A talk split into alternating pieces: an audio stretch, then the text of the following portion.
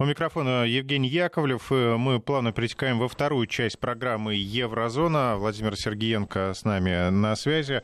А, Владимир, вам слово.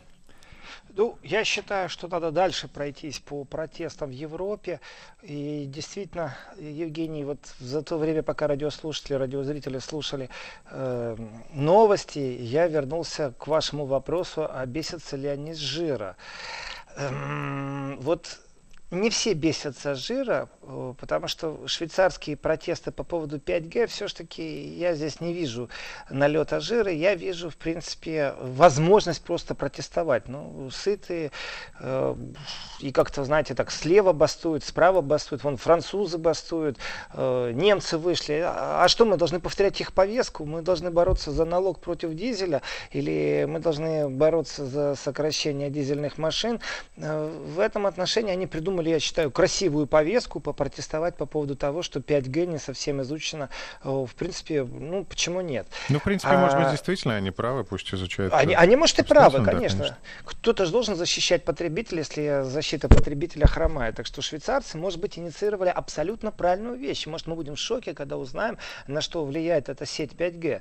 Э, но, вы знаете, есть и другие протесты в Европе. Если смотреть на карту, то тоже очень, очень странные странные вещи происходят.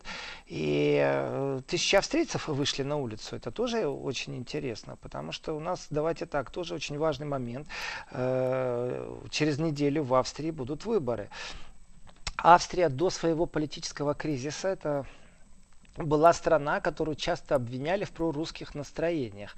И любой скандал, э, любое недоразумение, которое происходило с Австрией, оно было настолько в информационном поле, зачастую пропущено через призмы кривых лучей.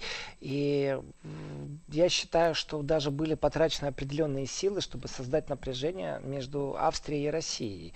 Э, здесь есть и шпионские скандалы, и в шпионских страстях э, подогрев, который имели э, австрийцы со стороны немецких СМИ, он был достаточно существенным. Ну, нужно понимать, что Австрия и Германия находятся в одном лингвистическом пространстве, языки немного а, отличаются, но это не является как-то катастрофическим. В принципе, просто понятно, это австриец, а это не австриец. Э, но зачастую часто говорят, что Австрия и Германия это немцы, то есть их не различают. Это очень ча- часто встречаешь это мнение.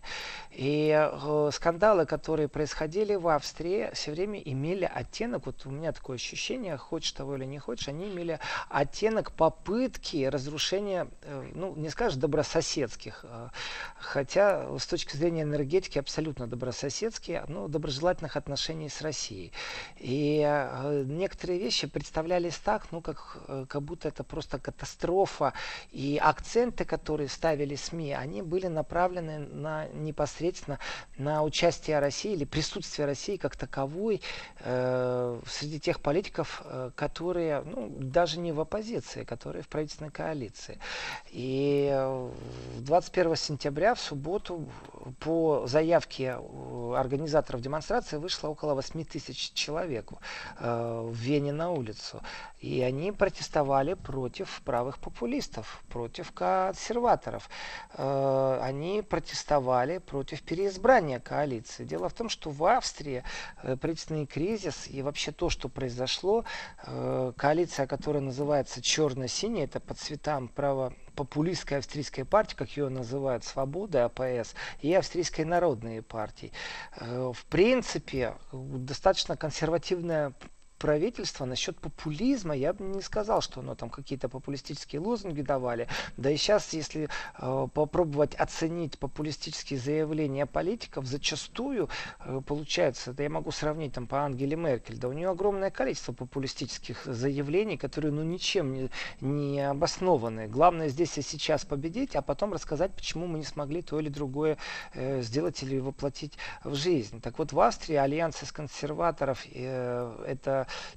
те, которые были под управлением непосредственно канцлера Себастьяна Курца, и, как называют, правых популистов, э, которыми говорил, руководил Хайнц Кристиан Штрахе, э, в принципе, 18 месяцев они с 17 года работали.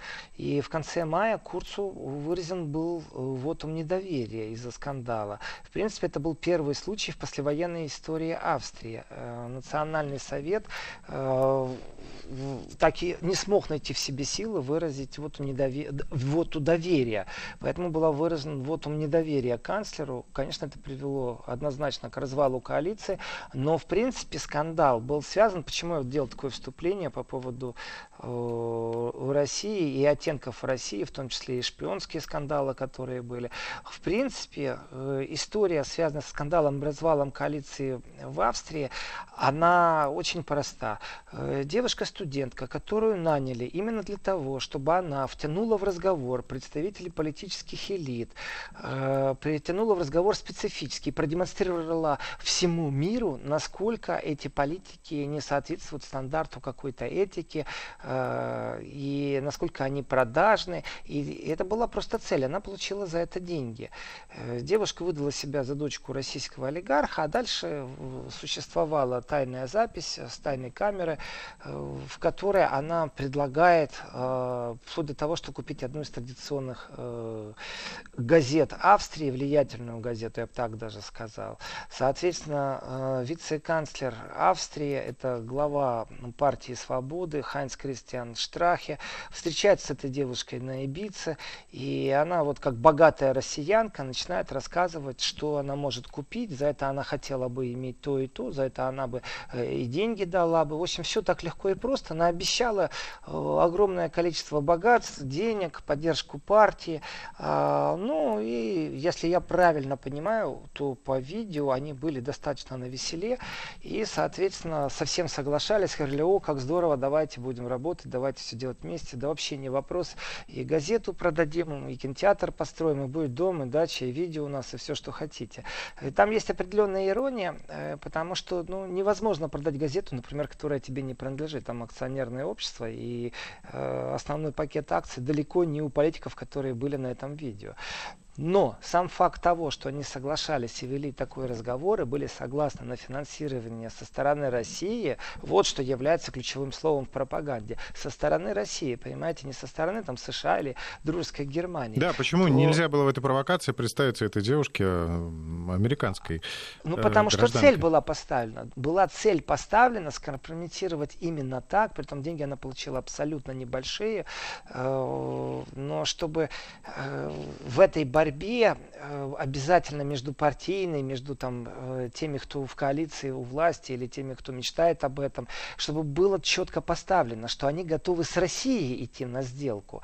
Здесь огромное количество нюансов. Давайте вспомним, э, что сейчас существует информация, если Корбер придет в Великобритании к власти, то в принципе нужно Великобританию сразу купировать и к доступу определенной секретной информации, потому что по логике вещей он может все рассказать России. То же самое было с Австрией. И если это не в случае с Великобританией, э, там Трампу это говорят, что придется как бы нашего ближайшего союзника от информации отстранить, то в случае с Австрией это Германии. Ангела Меркель непосредственно э, говорила это Курцу. То есть Австрию э, поставили, знаете, в такой ряд не союзников, но подозреваемых в предательстве европейских интересов.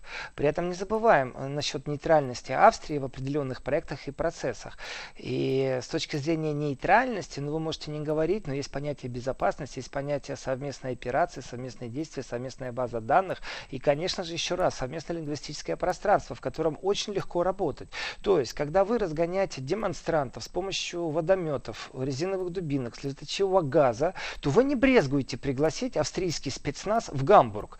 А когда австрийцам нужно сообщить о том, что кто-то подозревается в, в покушении на терроризм или э, сочувствует терроризму, или деньги собирает для террористических организаций, то вы им говорите, из-за того, что вы дружите с Россией, то мы вам не будем э, давать информацию. Э, ну, именно так это выглядело. Абсолютно лицемерно, абсолютно, э, знаете, кощунственно, я бы сказал, по отношению к гражданам простым, потому что терроризм и безопасность это одно. А вот как э, спецназ австрийский э, приглашать Гамбург, так пожалуйста, у них все в порядке. И в этом отношении, знаете, э, здесь противовес очень сильный. Скандал, который был вокруг австрийских политиков, очень многие наблюдатели оценивали как скандал, который был спланирован и внедрен из Германии. То есть все, что было сделано, чтобы разрушить слово пророссийское я не могу правильно здесь употребить, потому что оно абсолютно не пророссийское. Это граждане России пророссийские.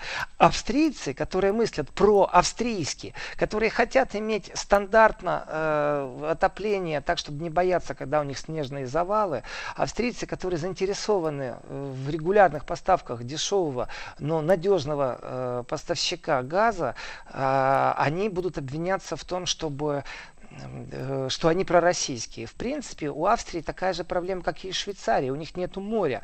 Поэтому американский жиженный газ просто до них не доедет, чтобы лоббировать напрямую. Ну, знаете, ну нервы потрепать можно. Наблюдатели, которые говорили о том, что э, вообще эта акция была внешняя, и об этом говорит только то, что немецкие СМИ ее раскрутили. Толчок всей этой истории дали немецкие СМИ то здесь, конечно же, виднеется где-то спецслужбы Германии, которые э, провели такую спецоперацию по разрушению правительственной коалиции в Австрии, которая ну, мешала им, которая не стеснялась озвучивать очень многие острые вопросы, в том числе, я бы так сказал, это типичные национально-консервативные вопросы. Типично, здесь нет ни правого популизма, ни левого популизма, здесь элементарные вещи. Все, что связано с мигрантами, Австрия абсолютно э, была антимеркелевской. Но это не заслуга Австрии или это заслуга Меркель, что против нее соседняя дружеская держава так выступает. Это ошибки, а не заслуга, в том числе ошибки Меркель. Э, но, видать, не, простя, не прощает таких вещей Меркель. И в демократическом мире вроде как можно высказать свое мнение, но это не значит, что ты его высказать ты можешь, но это не значит, что ты потом не получишь взаимодействия, какой-то, извините меня за слово, ответки. В данном случае ответка вот, пожалуйста. Э, СМИ Германии устроили такой скандал, э, что закончилось это развалом правительственной коалиции в Австрии. Так вот, выборы через неделю. И самое, что удивительно, к власти может прийти те же самые партии. Вот те же самые партии придут. Просто было вот им недоверие после э, разрушения коалиции, там распределения министерских кресел. Нужно очиститься от тех политиков, которые сделали ошибки. В том числе э, на веселе разговаривали э, на Ибице с э, девушками, которые предлагали взятки вроде бы как дочери русского олигарха. Э, очиститься и прийти уже очищенными партиями получить те же самые кресла, потому что поддержка в народе существует. И, э, в принципе, ну, если исходить, опять же, если исходить с точки зрения демократии, то все это пожалуйста, а если исходить из вмешательства во внутренние дела, то напрямую вмешательства не было. А то, что немецкие СМИ этот скандал раздули, ну, это, опять же, теория заговора много что объясняет, э, а заглянуть в архивы или в переговоры э, начальства спецслужб Германии и также главред шведов, которые этот скандал э, изначально раскрутили и вывели на такую большую орбиту, э, что вот представляете, вот в соседнем государстве газеты что-то напечатали, а у вас правительство слетело. Это так выглядит, а не по-другому. Э, то, конечно, вопросов больше, чем ответов. Соответственно, э, в, в этом контексте, вот через неделю выборы, которые в Австрии, я думаю, что все-таки канцлер останется в Австрии тот же. А что касается партнеров то по коалиции, то идет давление именно на канцлера, именно на Курца. Почему? Потому чтобы он заставить его войти в типичную, и я тут не постесняюсь слова сказать, немецкую коалицию. Потому что это у немцев коалиция состоит из кого попало, как попало. Иногда это не представители там третьей по силе партии, как в данном случае в Германии, партии, которая безликая и потеряла полностью э, ну, свою повестку партии, то это социал-демократы Германии, не стесняюсь этого говорить, им нужно полностью реструктуризировать модернизироваться, полный ребрендинг делать, э, перевыборы. То есть они давным-давно такие. Знаете, вот Шредер был последний э, яркий э, представитель социал-демократов, который и след, и политический след, и деятельность у него была такая активная. И вот как-то с его активного ухода начались проблемы у социал-демократов в Германии. Так вот, заставить сейчас Курца принять э, и войти в сговор с такими же э, социал-демократами безликими, но главное, чтобы мы не были в правительстве, в принципе, это вмешательство во внутренние дела. Но мы же не можем ничего доказать. Ну, разрушили правительство. Демонстрация, на самом деле, в которой принимали участие и зеленые, э, и э, там социал-демократы, даже пару профсоюзов призвали, они боятся, что повторится просто-напросто сценарий, что те же самые партии будут, АНП, ну вот это э, Австрийская народная партия и Австрийская партия свобода. И с точки зрения партии свободы и популизма австрийского, это такой очень жесткий национальный консерватизм. Я не понимаю, почему их клеймят популистами. Э, у них зачастую были определенные заигрывания с определенными идеями, но их ну никак нельзя назвать э, какими-то там нацистами или еще что-то. Но такие попытки существуют. Но так уж сложилось, что за последние годы мы наблюдаем в европейском политическом ландшафте только тех политиков, которые по отношению к России постоянно э, какие-то требования выставлять, что нужно снять санкции. Э, они выставляют требования не к России, они выставляют э, к европейским политикам эти требования, потому что ухудшается и торговля, и вообще вот элементарная вещь. Сколько вот буду говорить, буду говорить об этом. Австрийцы очень нуждаются в отоплении в своих домах, когда их заносят. И они нуждаются в регулярных поставках газа. Они являются союзниками России.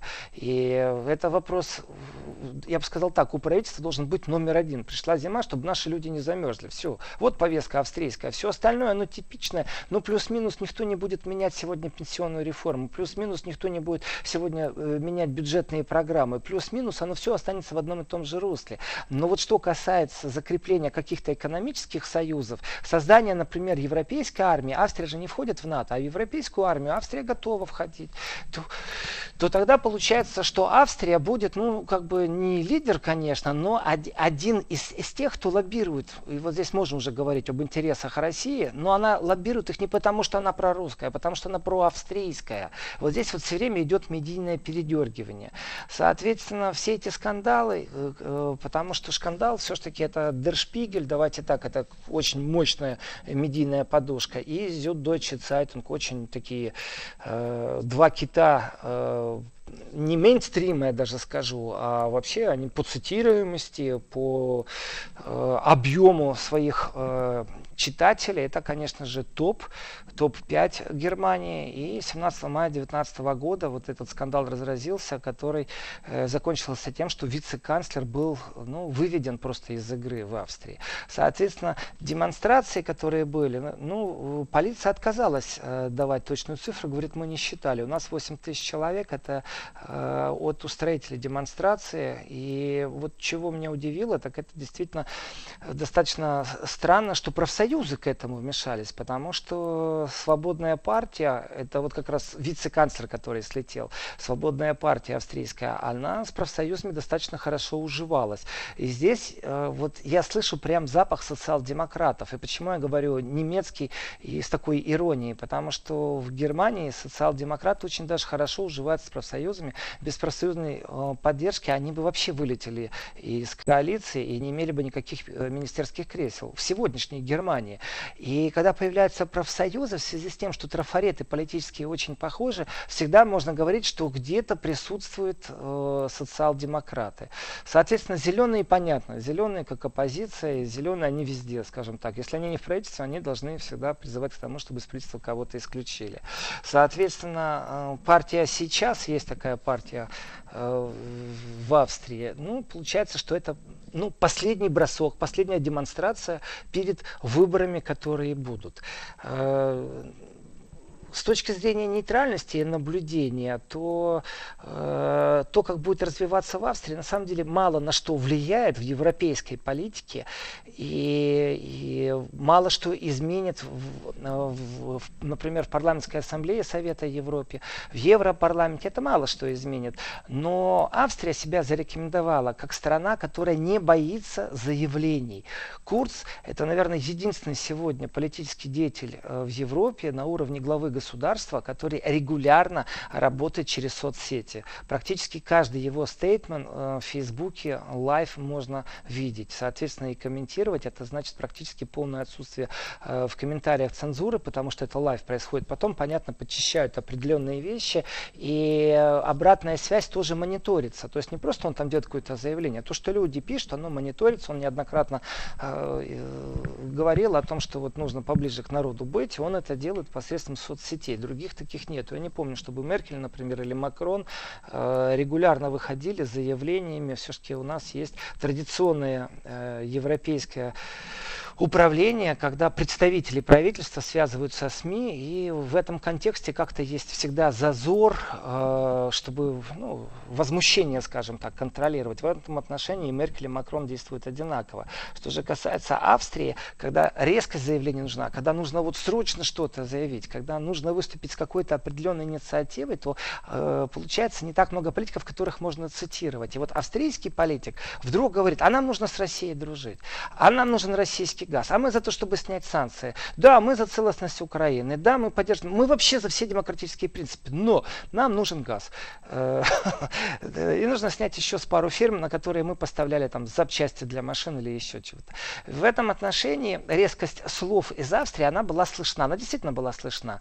Ну и создание европейской армии. Вот здесь очень много конкретики, э, потому что Австрия в НАТО ну, совсем не хочет, а вот э, с точки зрения европейской армии, Австрия себя даже очень комфортно чувствует себя с этой идеей, и, и инициативы, которые происходят, вот они такие чувствуют себя европейцами настоящими. Им точно не нужны американские базы.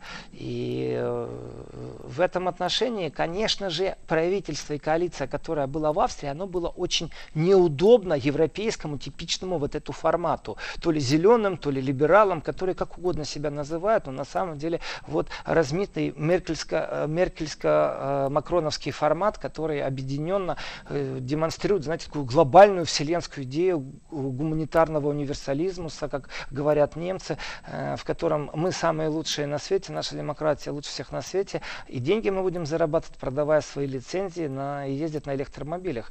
Но только не забываем, что вся вертикаль идет из Брюсселя. Так что австрийские выборы, они с одной стороны напряженные, с другой стороны это больше, конечно же, внутри австрийский формат. И я думаю, что те здравые политики, которые здраво смотрят на взаимоотношения с Россией, они все-таки э, доберутся в этих выборах до тех высот, в которых они смогут э, действительно отстаивать и дальше э, улучшение отношений с Россией на разных трибунах. То есть это и Совет Европы, и Европарламент. А что же касается американских баз, вот у нас есть такая новость, но не совсем коротко, потому что Испания дала добро, э, удовлетворила просьбу э, Соединенных Штатов Америки, чтобы модернизировать военно-воздушную базу э, Иберийского полуострова. Там находится база США, которая, ну, как перевалочный пункт, в принципе, ну, так, территорию базы расширят на 25 тысяч квадратных метров. Э, это 56 километров от Севильи. И как перевалочная база, знаете, там находится 15 самолетов-заправщиков, 21 э, конвертоплан. И постоянно находятся в боевой готовности 600 морских пехотинцев из подразделения быстрого реагирования. Э, зачем нужна Испания, модернизированная база США, я думаю, это понятно. Ну, Американцы, Но... они везде. Да, Видимо, в рамках э, вот этих двух процентов э, от ВВП на, Укра... на оборону. Я думаю, что вопрос идет немного побольше, потому что пиратство у нас тоже есть, и проливы у нас разные есть, но 2200 э, тысяч 2200 американцев э, на военной базе, они вряд ли спасут Испанию от любого вторжения, которое ей и не грозит. А вот судоходство э, и там похищение танкеров и пиратство все-таки еще существует на этой планете. Но мне кажется, это связано с другим. Дело давайте, том, что... давайте вот об этом мы поговорим подробнее сразу после выпуска новостей. У микрофона Евгений Яковлев, э, у другого микрофона Владимир Сергиенко. Звучим мы в одном эфире. Владимир, э, программа Еврозона продолжается. Э, по поводу базы Ам- американской базы в Испании. Да, да. Э, по поводу Иберийского полуострова, ну, в принципе, все понятно. Дело в том, что Пиренея э, это контроль над Гибралтаром, поэтому э, база там специфическая. И одно дело, конечно, иметь взлетно-посадочную полосу, которая будет расширена, иметь самолеты до заправщики. Здесь все понятно. Э, промежуточный аэропорт, транспортная магистраль.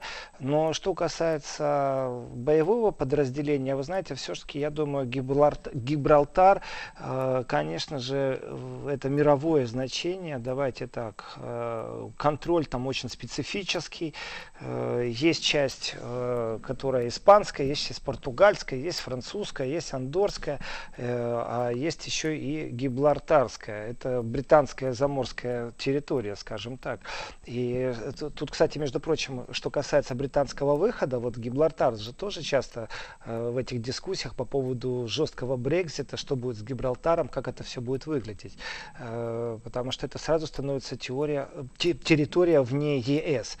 Э, что же касается американцев с их расширением, ну да, э, ну даже обсуждать, знаете, особо нечего. Мне кажется, что наши радиослушатели прекрасно понимают, почему Америка наращивает свое присутствие везде. Вот по всей планете она должна присутствовать.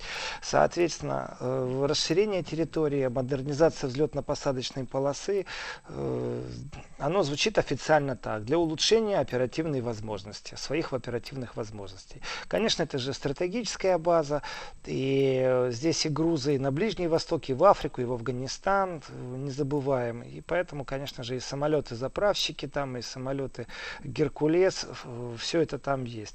Соответственно, то, что Испания дала добро, ну давайте так, Испания не является государством, которое по какой-то причине с Америкой находится э, в контратношениях, например, как Германия. Они абсолютные союзники, здесь все понятно. Это э, было ну, как бы заранее известно, только нужно было произойти, э, пройти через определенную бюрократическую процедуру. Ну, это формальности. Да, ну и вот правительство Испании дала. Ну, это так коротко по поводу американских баз, которых нет в Австрии, но зато они есть и в Германии, а зато они есть и в Испании. То есть это двусторонние отношения, знаете, и э, США действительно есть везде. Но с чем связан контроль над Гибралтаром? У нас недавно же совсем произошел прецедент, когда э, вдруг суд приговаривает к тому, чтобы задержали какой-то э, какое-то судно, это был танкер, и в этом отношении решение американского суда кто будет воплощать? Испания, Британия? Вот кто будет воплощать? Вот постановили, что существуют какие-то санкции, э, что Сирии продавать нельзя нефть, или, например, Ирану нельзя продавать нефть по какой-то причине. Э, за нарушение этого санкционного решения э, суд может принять решение, чтобы конфисковать это судно. Вот его должны конфисковать, то есть должна быть проведена спецоперация. В море должны взять под контроль полностью это судно. Конечно, это будут делать морские котики. Кто еще может это делать? А, соответственно, э, чтобы такие решения принимались, нужно в Гибралтаре оставить свой контроль на всякий случай.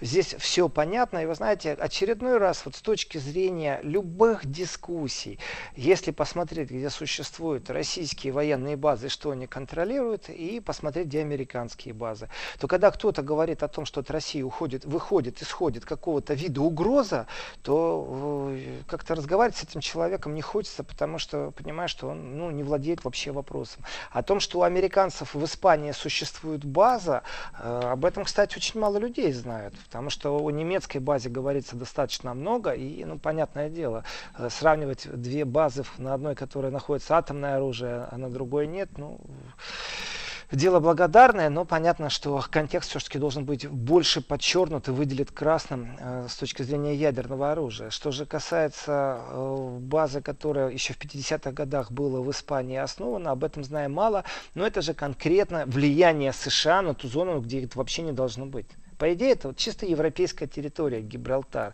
исторически. И, э, конечно, военно-морская база, воздушная база, в Испании это присутствие американцев получается по всей э, Европе. Э, Восток это Польша, запланировано и это произойдет, и ничто не может остановить этого процесса. Э, Средняя Европа это Германия, при том юг Германии, это значит э, в непосредственной близости от других стран, которые это вот тебе раз и ты уже в Швейцарии, раз ты уже находишься в Австрии, шаг и ты в Чехии и Испания. Тем самым Америка присутствует везде по Европе со своими военными базами. Но угрозы никто не видит, понятное дело. Соответственно, они не занимаются ни шпионажем, не послушивают никого, не подглядывают. У них просто там спецназ сидит и все, знаете, и пару самолетов.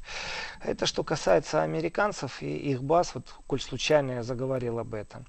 В принципе, австрийскую тему по протестам можно закрывать. Ждем э, выборов. А вот у меня единственное победит. уточнение, да. а не будет ли новых протестов и еще еще более масштабных уже после выборов? В Австрии все может быть. Дело в том, что те правые популисты ФПО, ну, э, с, э, с партия свободы, в принципе, даже когда была коалиция и они работали, у них были время от времени демонстрации на улице. А, здесь разницы нет. Я проведу такую параллель между Германией и Францией. Если в Германии придет альтернатива э, для Германии, АДГ сокращение, альтернатива для Германии, это так партия называется. Значит, если АДГшники придут к власти, я думаю, тоже постоянно зеленые, левые, социал-демократы будут выходить на улицы. А, будет то же самое, что и в Париже с желтыми жилетами, которые мы сейчас сейчас доберемся. И в Австрии точно такая же модель. Если популисты, тех, кого называют популистами у власти, то левая сторона политического крыла будет выводить людей вместе с профсоюзами постоянно на протесты. Э, насколько они мирные будут, вот это интересно. Э, ну, вот сейчас там было 8 тысяч. Но будет ли это 100 тысяч, будет ли это мирно или придется все-таки э, применять спецсредства, это покажет время. Я думаю, что будет все мирно. Шансы, что ФПО, ну я говорю по-немецки просто ФПО, э, что они придут э, к власти, ну, достаточно велик, что они коалиционно придут к власти. Потому что ребрендинг был за этот короткий период сделан, расстались все, с кем нужно расстаться, кто был втянут в скандал. Ну, э, тоже вот там такой нюанс. Один из представителей партии, который был вице-канцлер непосредственно на этом разговоре с девушкой, которая выдавала себя за дочку олигарха. Был еще один представитель австрийской партии, э, который э, учился в России. И учась в России, он завел почтовый ящик mail.ru. Ну, первые буквы мы не будем говорить до собачки, что там у него стояло. И в связи с этим, что у него этот ящик рабочий для связи с Россией, э, он его не менял, он его завел, когда он учился, он его не менял, ему постоянно ставили в претензию, что он работает со спецслужбами России. Э, в принципе, ну, что я могу сказать? Посочувствовать всем, наверное, кто так думает, потому что это определенное извращенное мышление, но здесь мы видим типичные клише, типичные стандарты, типичное давление. Ты откажись вот от этого ящика, а, ты отказался, ага, значит, действительно работал. Разницы нет. Вот где-то что-то русское на горизонте, даже если это почтовый ящик, э, он так и говорил, да это же нормально, если я учусь, я завел ящик, вот, ну, легче сказать, это на слуху, чем там Yahoo, а как пишется Yahoo. Точка? Ну, я не знаю, как пишется Yahoo, а вот Mail.ru все знают, завел человек и завел. Нет, его только за этот ящик обвиняли, это я его цитирую на самом деле. Э, и он был на этом скандальном видео тоже вместе с вице-канцлером Австрии. Так вот, вот эта манера обвинять во всем э, русских, там, притягивать русских за уши, ну давайте так, эффективность, ну ведь сработал скандал, сработал. Смогли сделать провокацию, смогли. Я считаю, что вице-канцлер Австрии сам виноват, что он пошел на такого вида провокацию. Он наказан, его партия наказана, потому что нужно думать, с кем ты говоришь и что говоришь. И вы не бароны и не вассалы, э, вы являетесь членами правительственного кабинета, коалиционного соглашения, поэтому надо думать над определенными вещами, как выглядит определенный формат в разговорах. И первый раз видишь человека, ну хотя бы выпей с ним, я не знаю, там вот, три чайника об этом, чаю. Да, подробнее через э, небольшую паузу. Вести ФМ. Это скорее пятничный разговор, не воскресный, уже завтра понедельник. А, ну, у меня такое мнение, что если смогли э, сделать одну провокацию, можно ждать вторую. Можно ждать много провокаций, э, потому что список претензий был достаточно э, силен. Ну, например, э, одна из парламентских комиссий в Европарламенте проверяет законность пожертвований, которые там поступали Найнджелу Фаражу, потому что его партия на выборах в Европарламент показала лучший результат. Вот, например, стоит это проверять или не стоит? Э, это список претензий к правым популистам, потому что модель финансирования очень специфическая. И здесь огромное количество увеличительных стекол, знаете, разных сыщиков, не только интернет-любителей, интернет-профессионалов или диванной армии, а таких, знаете, акул, как Spiegel, как Süddeutsche Zeitung. И когда деньги даются на выборы, здесь, знаете, вопросы скользкие. Почему кто-то это финансировал, где брал кредиты. И, конечно, это должны рассматривать парламент парламентарии разных стран в, в контексте именно участия вот этих вот разных скандальных личностей. И вопрос, он действительно, я бы так сказал, он обоснованный. Э, откуда деньги. Но когда денег нет, когда только идет разговор, а как далеко вы пойдете в том, чтобы эти деньги заполучить на рекламу, э, этот вопрос и к австрийским коллегам, и к немецким коллегам, то э, видео, которое провоцировалось, оно к чему свелось? А вы действительно пойдете на сделку с российским олигархом, чтобы получить деньги для партии, чтобы все это инвестировать в предвыборную программу, и у вас нету ни чистоты, ни этики, ничего чего вы вот такие вот грязные плитки? Или вы их уже взяли? Э, в принципе, сошлось на том, что да, мы готовы идти, сказали австрийцы, готовы брать деньги. Соответственно, ну не одни австрийские популисты. Здесь действительно и Найджел Фараш, и Мари Ле Пен, и Сальвини, э, и Орбан. Этот список все время в заголовках газет, и все время их критикуют не за их такую европейскую э, консервативную национальную политику, а за то, что они вот с Россией имеют отношения и готовы эти отношения развивать разными вещами. В том числе и начинается э, поддувание в огонь разных финансовых скандалов. Это тоже правда. Соответственно, вот эти парламентские комиссии, в принципе, они дают э, так, ну, замедленно, конечно, ответы на разные вопросы. А, но посмотрим на ту же самую Великобританию, как она будет давать ответы после Брекзита на эти вопросы, потому что уже много будет неинтересно, откуда брали деньги после того, как э, Брекзит состоится. Соответственно, есть такая организация немецкая, лобби-контроль, контролируют они э, разные веяния лоббистов.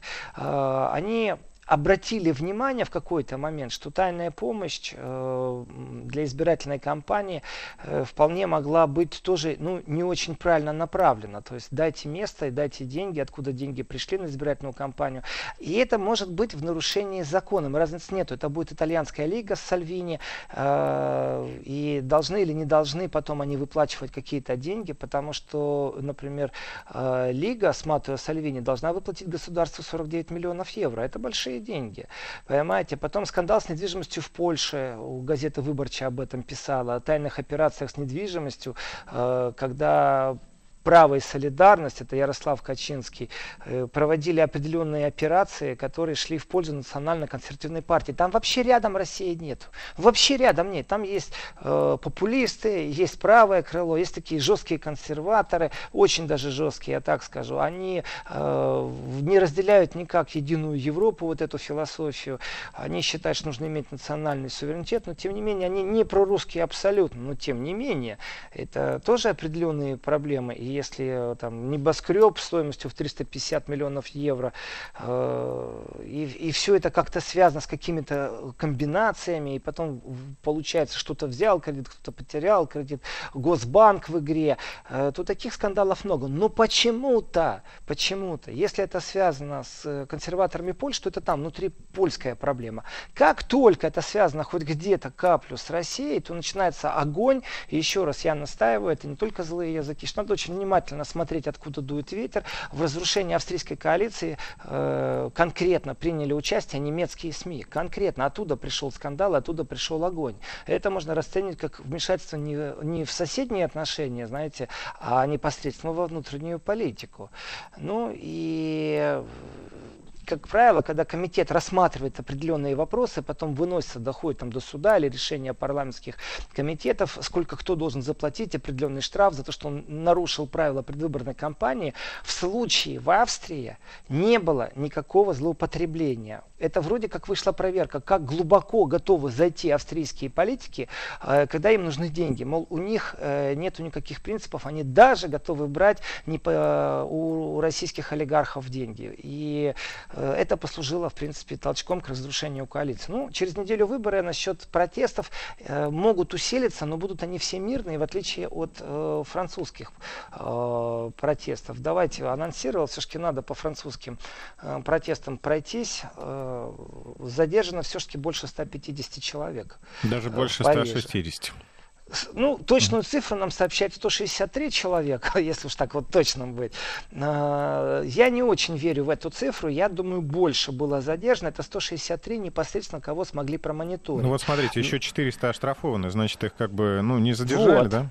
Да, да, да. То есть э, задержаны, давайте так, это все эфемизмы определенные политические. Э, большой антикомплимент, конечно же, нашим коллегам из европейских СМИ, которые вещают на русском языке. Вы же понимаете, о ком я говорю, правда? И наши радиослушатели понимают. Э, например, о немецких СМИ, которые вещают на русском языке, как они освещают. Так вот, когда говорят, что задержано 163, э, проверки подверглось более тысячи человек, вы представляете, как они это освещают, когда нужно э, говорить говорить о России, с каким пафосом, с какими эмоциями, с какими цитатами, сколько они уделят э, на своих информационных площадях место этой информации, как это будет все преподнесено. Совсем другое дело про Францию. Четко, жестко факты. Здесь они действительно объективная журналистика, им даже претензию нельзя поставить, что они занимаются пропагандой. Но э, по факту, конечно же, оштрафованные и задержанный в первую очередь это юридические тонкости. Что такое задержан и что такое оштрафован. И за что оштрафован. Соответственно, те, кто оштрафованы в следующий раз, это уже злостные нарушители, могут считаться совсем уже и с другими мерами в их адрес. Это будет не штраф, это будет уже э, после административных нарушений, вы знаете, там и злоупотреблений, э, нарушения общественного порядка, это уже может быть и тюремный срок. И в этом отношении те тысячи, которые подверглись э, проверкам, то давайте назовем все своими именами. В отличие от наших немецких коллег, которые вещают и пропагандируют и пробуют раскрутить социальное напряжение, э, то я объясню э, тем, кто заточен на эти немецкие СМИ, э, я очень так э, пробую спокойно говорить, но на самом деле во мне кипит возмущение, когда и тексты читаю, вот эта вот манера э, освещения и очень предвыборное и предвзятое отношение к России. Так вот, тысячи человек, которые проверены, представьте себе, что вы направляетесь на демонстрацию. Если у вас в сумочке желтый жилет, понятно, вас сразу идентифицировали. Ну и что? Ну идите, пожалуйста, вы же не нарушаете ничего. Нетушки, будьте добры, паспорт сюда, э, давайте мы проверим и внесем в картотеку данных. Это очень важный момент. И э, проверяют очень многих, кто идет на демонстрацию. Понятно, что силовики обязаны эту функцию вести, потому что были акты насилия, были акты, э, в принципе, и вандализма, и настоящие уличные бои, и жертвы есть и с той, и с другой стороны. И французская полиция себе не изменяет, и, в принципе, настаиваю, повторяю, может кто-то нас услышит и действительно это сделает. Франция все-таки с точки зрения применения слезоточивого газа по 2019 году должна быть внесена все-таки в книгу рекордов Гиннесса. Э, то количество слезоточивого газа, которое они разливают регулярно, это зашкаливающая цифра. Э, опять разливали газ. В принципе, опять было сопротивление наблюдатели говорят, что желтых жилетов все меньше и меньше. Э, опять же, здесь такой интересный момент. Не надо себя идентифицировать э, как желтый жилетник, потому что есть и другие э, темы, и другие тезисы. Есть повестка пенсионная, э, есть повестка абсолютно другая. Вон та же экологическая. И э, почему бы им не пересекаться в виде протестов в одно и то же время? Уж коль перекрывать центр Парижа, так перекрывать. Э, в принципе, 7,5 тысяч сотрудников полиции, эта цифра, я считаю, тоже не очень соответствует действительности. Э, потому что жандармерию что же привлекают? во Франции. И вот большая разница и существенная между полицией и жандармерией, если вы просто будете гулять и случайно окажетесь э, где-нибудь, где существуют французские силовики, то вы увидите не только резиновые дубинки с летучего газа, вы увидите автоматическое оружие, то есть автоматы. Э, это так, знаете, существенно на самом деле. И хочется или не хочется, но задумаешься о многих вещах, когда улицы патрулируют автоматчики. И в этом отношении, ну, французские протесты, я думал, что они так сошли совсем на нет. Смотрите, меняется погода, прошли каникулы, отпуска закончились, и снова набирают силы. Соответственно, если происходить, э, отследить э, о происхождении протестов, с чего все начиналось, то это получается уже самые закаленные бойцы. Получается, что у нас э, на прошлой неделе были э, столкновения в городе Нанты во Франции. Соответственно, э, если теперь это в Париж перенеслось, то тенденция существует и рост э, существует очередной. Ну, я имею в виду с летнего периода. Э, соответственно, телеобращение Макрона, которое было еще в апреле месяце, когда он пообещал снизить налоги для среднего класса, э, облегчить проведение референдумов, это уже была большая победа, чтобы французы референдумами что-то решали. Э, и уступки, которые Макрон пошел и которые были анонсированы как уступки, они сыграли свою роль на, повыш... на понижение градуса социального напряжения во Франции. Владимир да, Борисович, да, а теперь Макрон придется готовиться к новым уступкам. Ну и много, а мы будем просто наблюдать, и я желаю французам стойкости, потому что зима близится, и, в принципе, всей Европе нужен российский газ. Помните будем ждать этом, и да. помогать им обогреваться. Я напомню, это программа «Еврозона». Владимир Сергеенко был с нами на связи. Спасибо, счастливо. Спасибо всем, кто был с нами и слушал. Спасибо, до свидания.